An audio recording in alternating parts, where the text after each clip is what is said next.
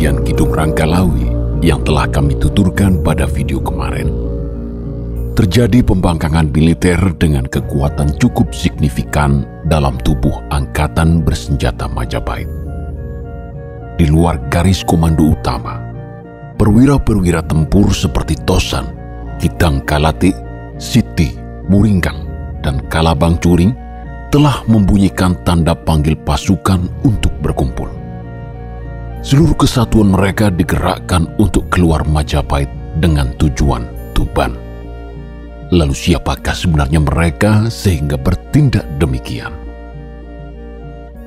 Untuk menjawabnya, kita sejenak menuju tema video kami yang lain, di mana secara khusus kami menyampaikan bahasan tentang kesatuan-kesatuan militer di luar Bayangkara di era Singasari Majapahit yang linknya bisa Anda dapatkan di kolom deskripsi. Tema ini cukup menarik dan sayang jika dilewatkan karena menyajikan wacana terkait tentara-tentara di luar kesatuan Bayangkara yang sudah cukup sering dibahas dan terlampau populer dibanding kesatuan-kesatuan lainnya.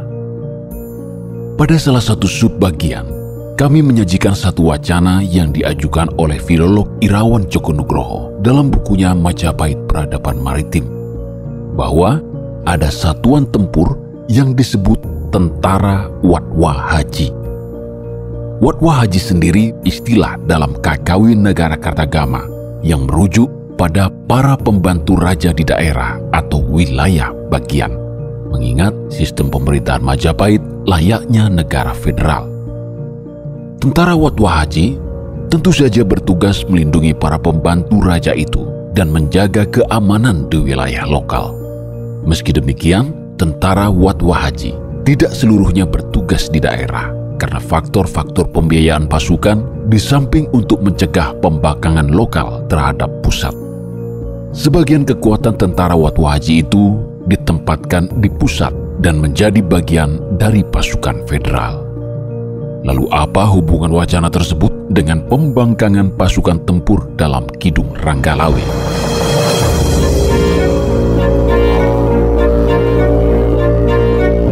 Jika teori filolog Irawan Joko Nugroho ini benar, maka kita bisa langsung bisa menebak bahwa Tosan, Kidang Kalati, Siti, Muringgang, Kalabang Curing, dan seluruh prajurit Banglor atau Pantai Utara yang bergerak menuju Tuban itu adalah tentara Watwa Haji Kadipaten Datara di mana kawasannya mencakup pesisiran utara, bahkan mungkin termasuk mantan prajurit Madura yang ditugaskan Arya Wiraraja sejak babat Alas Tarik.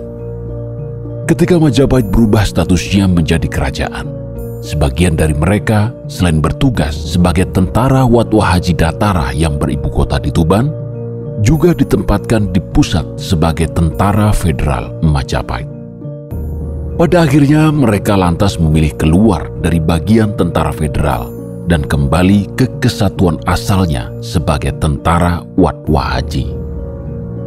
Peristiwa ini bisa dikatakan mirip dengan apa yang terjadi dalam prasasti Gudadu, di mana tentara Watwa Haji Gelang-Gelang dikerahkan untuk menyerang Tumapel atau Singasari.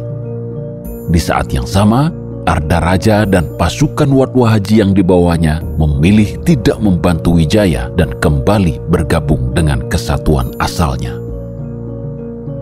Dalam peristiwa Ranggalawe, Tosan, Kidang Siti, Muringgang, dan Kalabang Curing, serta para perwira tempur lainnya, agaknya tidak mengetahui bahwa masalah Lawe telah diselesaikan baik-baik di mana Lembu Sora menjadi mediatornya.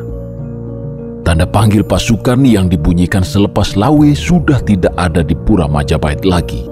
Menandakan informasi kejadian panas di Paseban terlambat diketahui mereka. Mereka menyangka Lawe pulang ke Tuban untuk menerima tantangan yang telah diberikan ke Bu Anabrang. Untuk itulah mereka kemudian memilih mendukung kesatuan asalnya daripada berdiri di pihak Majapahit. Baiklah, kita lanjutkan kembali tuturan dalam versi adaptasi yang didasarkan kerangka cerita dalam lontar Kidung Rangkalawe. Masih dengan gaya penceritaan luas, tafsir dan storytelling kekinian seperti biasanya. Bagi Anda yang belum mengetahui apa itu Kidung Rangkalawe, kami telah membahasnya di video bagian pertama, khususnya pada bagian prolog. Linknya juga telah kami cantumkan di kolom deskripsi.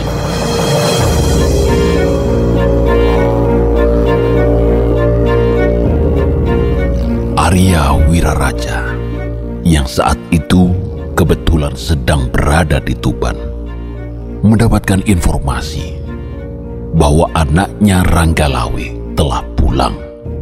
Namun dengan wajah lesu dan terlihat menyimpan masalah besar. Karena itu, Arya Wiraraja kemudian segera menemui Lawi di kediamannya. Dan benar saja, Lawi yang memang terbiasa belak-belakan tidak pernah bisa menutupi perasaan atas apa yang dialaminya. Dengan jujur, dia mengatakan segala kesalahannya di hadapan sang ayah ketika berada di Pura Majapahit. Dia telah terlalu emosi dan bahkan memaki-maki Nambi di hadapan Sri Prabu maupun para nayaka praja. Dia juga mengosak asik tanaman di halaman Paseban untuk melampiaskan kemarahannya di hadapan banyak orang. Beruntung, segalanya memang sudah selesai karena lembu Sora begitu bijak meredakan amarahnya. Sora, atas nama Sri Prabu sendiri, juga telah memaafkan kesalahannya. Namun Lawe masih terngiang-ngiang ucapan kebu Anabrang. Tantangan yang diberikan Anabrang jika tidak diladeni akan menyebabkan malu dan dianggap tidak jantan. Wira Raja terdiam mendengar cerita Ranggalawe. Dia sangat memahami putranya itu lebih dari sekedar kedekatannya dengan Sri Prabu. Sesepuh itu sadar betul bahwa kata-kata Anabrang sangat melukai hati orang seperti Lawe. Namun Wira Raja juga bisa memahami bahwa kata-kata itu keluar akibat Lawe tidak kunjung mengerem segala ucapannya. Wira Raja tahu yang dirasakan Lawe saat itu adalah malu dan bagi orang yang dibesarkan dengan tradisi Madura, prinsip angok pote tolang katempong pote mata, atau lebih baik mati daripada menanggung malu, benar-benar berbahaya jika dilaksanakan oleh sosok dengan keahlian dan pangkat tinggi seperti anaknya itu. Di sisi lain, Arya Wiraraja mempertanyakan posisinya sendiri dalam masalah ini. Apakah akan berada di pihak Sri Prabu atau di pihak sang anak? Dia tahu, sebagai abdi negara dia akan salah jika mendukung Lawe, karena pada kenyataannya Lawe memang bersalah dan bahkan kesalahan itu diakui sendiri oleh Lawe. Sebaliknya, jika dia tidak mendukung Lawi, orang tua macam apa dia? Lawi bisa menjadi seperti sekarang adalah karena dukungannya juga. Tidak mungkin dia meninggalkannya di saat butuh didampingi dalam menghadapi persoalan. Meski si anak menjadi ulat, cacing, atau lintah yang merayap-rayap di sela-sela seorang ayah tidak akan mengingkari bahwa itu adalah darah dagingnya sendiri.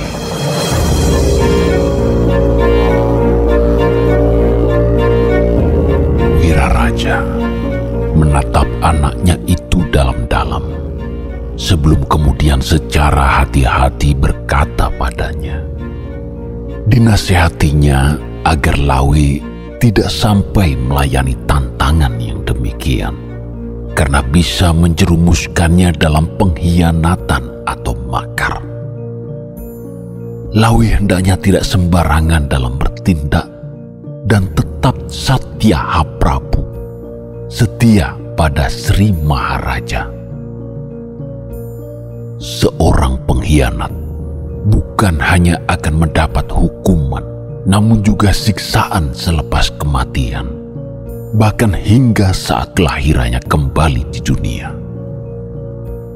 Segala perbuatan buruk akan memiliki akibat buruk juga. Berbagai ungkapan bijak dituturkan pada Rangga Lawi untuk membuatnya tidak teringat kata-kata Anabrang lagi.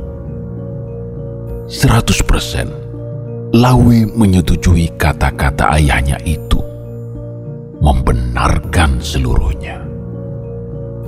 Sayangnya, dia telah memiliki perasaan lain. Sesuatu akan terjadi, meski secara permukaan seluruhnya terlihat selesai. Suara hatinya seakan menyuruh untuk selalu siap sedia menghadapi apa yang terjadi. Karena itu kepada sang ayah dikatakannya bahwa dia adalah seorang perwira Yuda yang harus siap menghadapi keadaan apa pun. Bukan untuk menuntut hak yang lebih baik dari kedudukannya sekarang. Meski semua orang tahu dirinya dan Soralah pahlawan paling berani dan berkorban banyak demi Majapahit bukan untuk merebut apa pun yang dimiliki Sri Prabu. Sudah menjadi hukum alam bahwa semua yang ada di dunia tidak kekal sifatnya. Yang muda akan tua, yang tua akan mati. Jika ditanya apa yang diinginkan, saat ini dirinya hanya ingin mati dia telah memintanya pada Sora, namun tidak dituruti. Tujuannya mati adalah untuk lahir kembali dan menebus segala kesalahan, memperbaikinya di setiap kelahiran, setidaknya satu tingkat lebih baik dari kehidupan sebelumnya, hingga pada akhirnya nanti mencapai puncak kehormatan kehormatan sebagai pahlawan, meski untuk itu dia harus mati sebanyak tujuh kali sekalipun.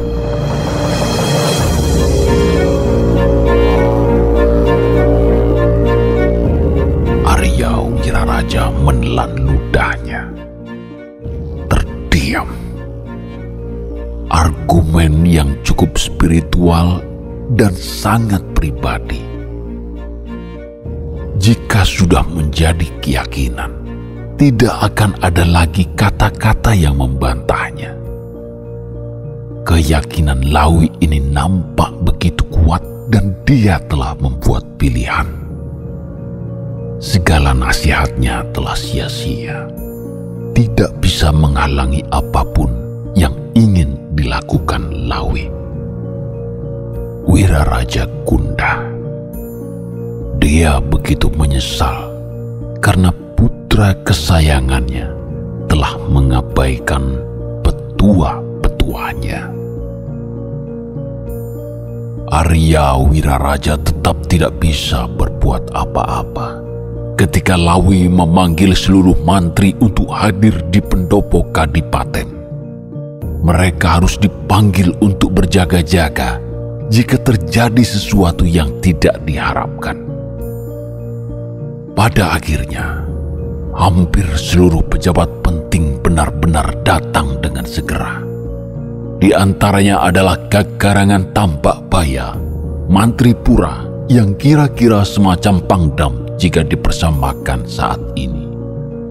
Hadir pula para aku atau camat maupun komandan prajurit berbagai daerah seperti misal Demang Wira Pramoda, Tumenggung Wiakrang Karit, Kelap Angampar, Prabu Sarangapei, Jaga Rudit, Tameng Kita, Wira Sastra, Anapak Baya, Sawung Indra, Dembang Wira Prahara, Rangga Suranggana, Jaran Pikatan, Rangga Dadali, Kanuhuran Tumenggung Barat ketiga, Greh Kasap Tanuli, Rangga Sabu Jagat, Tumenggung Puspalaya, Demang Wulungrat dan yang terlihat paling akhir Langlang Buana.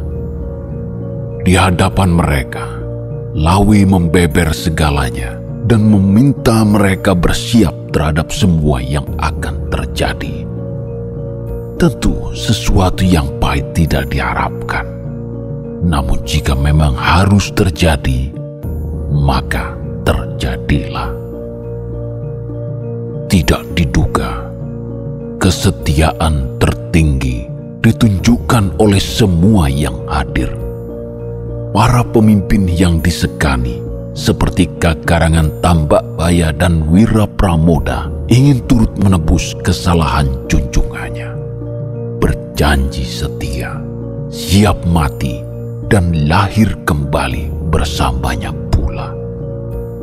Mereka akan ikut ke mana pun junjungannya itu pergi. Senada dengan keduanya, seluruh yang hadir memberikan sembahnya dan turut menyatakan demikian. Sesuatu yang benar-benar membuat Ranggalawi terenyuh luar biasa hingga mengeluarkan wastra kalambi sinimping untuk dibagi-bagikan lebih-lebih untuk para punggawa. Ya, mungkin itulah pakaian terakhir yang akan mereka kenakan saat mati jika keadaan benar-benar di luar dugaan. Setelah suasana hati kembali seperti semula, Lawi kemudian meminta mereka pulang kembali ke rumah dan tempatnya masing-masing seperti biasa.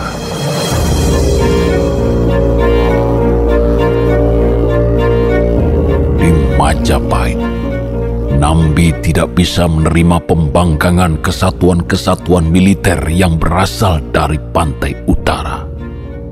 Jumlah mereka sangat banyak dan tidak mungkin lagi diajukan ke mahkamah militer satu persatu. Lagi pula, laporan menunjukkan bahwa mereka jelas-jelas melawan perintah. Dengan kekuatan yang demikian, ditambah membawa persenjataan lengkap dari gudang senjata Majapahit. Tidak diragukan lagi, tujuan mereka ke Tuban adalah untuk melancarkan perlawanan terhadap negara dari sana. Ini adalah kerja pertamanya sebagai Mapatih Amangkubumi. Maka Nambi segera mengumpulkan para perwira tingginya, memerintahkan mereka untuk mengerahkan pasukan dengan kekuatan lebih besar. Karena citra pertamanya sebagai Mapatih sedang dipertaruhkan, dia sendiri yang akan memimpin langsung pengejaran terhadap mereka. Seluruhnya akan diminta menyerah sebelum mencapai Tuban agar tidak membuat segalanya semakin kacau. Mereka mempersiapkan segalanya dan bergerak dengan cepat. Kesatuan-kesatuan khusus dikerahkan, mengingat yang dihadapi adalah militer Majapahit juga.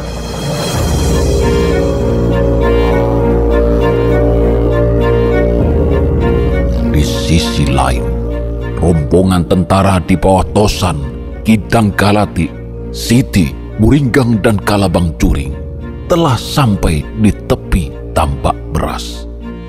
Namun betapa terkejut dan paniknya mereka karena sungai itu ternyata sedang pasang dan airnya begitu deras. Akses tercepat menuju Tuban hanya dengan melintasi tambak beras dan tidak ada yang bisa dilakukan kecuali menunggu airnya surut lebih dulu. Untuk kembali ke Majapahit, sudah pasti tidak mungkin. Mereka seluruhnya pasti akan segera menghadapi hukuman mati. Sesuatu yang jelas konyol dan sia-sia, kecuali bertahan dan melawan sampai mati. Maka demikianlah yang terjadi. Mereka bersiap menghadapi para prajurit Majapahit yang tentu saja akan datang dalam jumlah lebih besar dari kekuatan yang mereka miliki saat ini.